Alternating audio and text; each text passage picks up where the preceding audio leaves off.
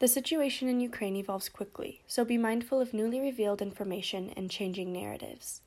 The ideas expressed in this episode don't constitute official values or policies of Ashland School District or Truth to Power. You're listening to Good Ashland Kids, part three of Truth to Power's Ukraine and Russia podcast series. Make sure to listen to part one, The Aging Autocrat and Europe's Shield, and part two, Pounded Flat, if you haven't already.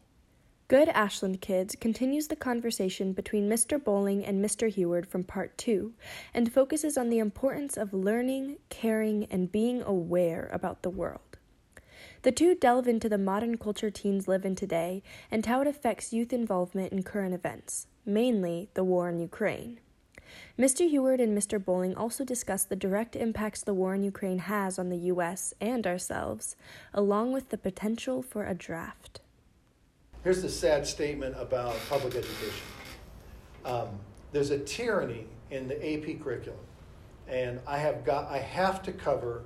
Um, all the last three units in the last month, right? So I, we have not done current events since we started the mock legislature, which um, was at the same moment when this occurs and when we have the new um, uh, Supreme Court justice process going on, and I don't cover any of it because I'm stuck in this situation where I have an obligation to, to meet the, the strict tyranny of AP. AP is like, I'm like the Ukraine, and AP is like Putin right now. And so I just got to respond to him, right, for the next month. And that's really sad. I think about it every day when I check the current events. I think this is really not right. Uh, but I don't really know what to do about it. Um, so I feel like adults, Paul and I have talked about this whole business in Ukraine, my wife, Rebecca, and I, and she's, whoo, talk about somebody who thinks that we should act. she's terribly empathetic with the lives of these poor people whose lives have been completely disrupted for no reason other than, a, than Putin's desire for power. Um, so, I think teachers understand it, adults talk about it. Uh, I'm, I'm hoping adults do all the time. It's interesting that CNN numbers have gone up. They were just tanked the last couple of years, but CNN has done a good job of covering what's going on in Ukraine without all the uh, political talk about President Trump. It's like they've been able to leave him behind right now, which is great, and just focus. And they have people there uh, in the Ukraine. I don't know what, what students don't. It surprises me often that they, they don't take an interest. In the 70s and the 60s, young people took a really big interest in what was going on in the world, especially with regard to the, the military conflicts the U.S. was involved in. Largely because they might have to go, right? Uh, I, I don't know if kids these days think of themselves as dying on the, you know, the plains of the Donbass, protecting someone else's liberty. Yeah. yeah. I um, I took a period and tried to explain to my students why they should care about what was going on in Ukraine. And I have to admit that, like Mr. Bolling, I feel that tyranny of the curriculum in an AP class. But here's something else that I feel there are people in Ukraine who are not strangers to me. They have seen things that you and I hopefully will never see in our lifetimes. And that breaks my heart. These are not strangers to me. So I've tried to help people understand that they should care not just because these are fellow human beings, not just because these are also people who share many of the same democratic values, what goes on in Ukraine will affect the day to day life of Americans. Take this one in mind Ukraine is the leading producer of sunflower oil in the world. Okay?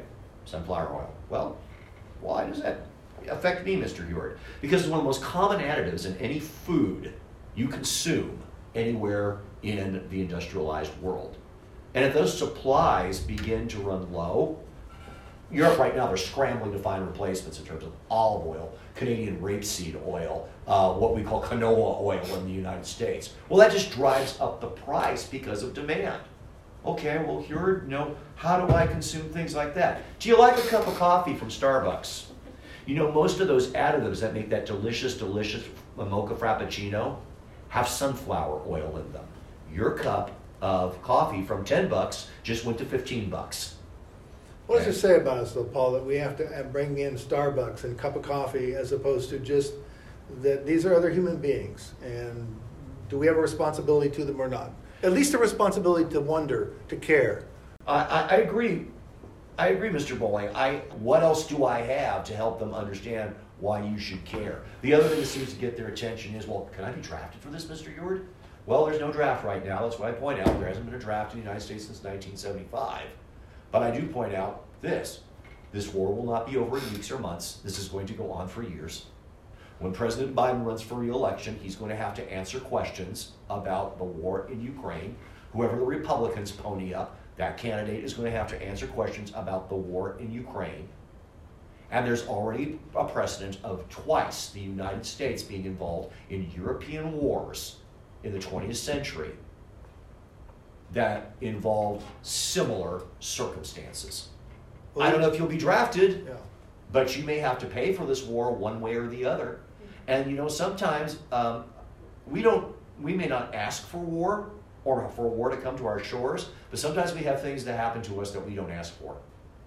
COVID, 9 11, I could go on. Pearl Harbor. I don't know if those things are going to happen. I'm a historian. I do better with the past than trying to look into a crystal ball. But I, I, I, I don't think that sanctions are going to stop Putin. I don't think that um, wearing um, a, uh blue and yellow button on uh, my lapel or putting up blue and yellow colors on Facebook is going to stop Putin. It will take armed force ultimately. And that is something that many of our students don't want to talk about because they've been raised to be good Ashland kids and violence never solves anything. Uh, actually, violence solves a lot and uh, not always for the good, but if you don't think violence solves anything, let's conjure up the ghosts of Napoleon and Alexander the Great and uh, Adolf Hitler, and I can just go down the list, and George Patton, and let's have a debate between them about how violence settled their hash. It strikes me, though, it, what interesting contradiction here is the, the degree of interest in your generation, and admirably so, for issues like global warming. Or uh, when there's a conversation about whether the U.S. U.S. policy in a particular area should be more humanitarian, everybody's on board with it, right? Um, but have you ever heard the concept of slacktivism? It's like activism, but not really. It's like I'll wear the lapel pin, but then don't bug me about anything else. Yeah. Um, I'd like to vote tonight in the presidential election, but I noticed that there's a football game on, so I'm going to do that instead. Um, so it's this idea that we can mouth the appropriate sentiments. Um, that's really bad what Putin's doing. Um, those poor people in the Ukraine. But that's the extent of, of one's action, and then there, that's slacktivism as opposed to activism. And um, it, it strikes me, Paul, and, and it, uh, maybe it's just our age, um, but it's also some of our life experience, that this is the least active group of people I've ever taught, least interested in the world around them, the broader world around them. Um, and I think that's somewhat a failure of our system, the what we what we're part of, uh, at the education system.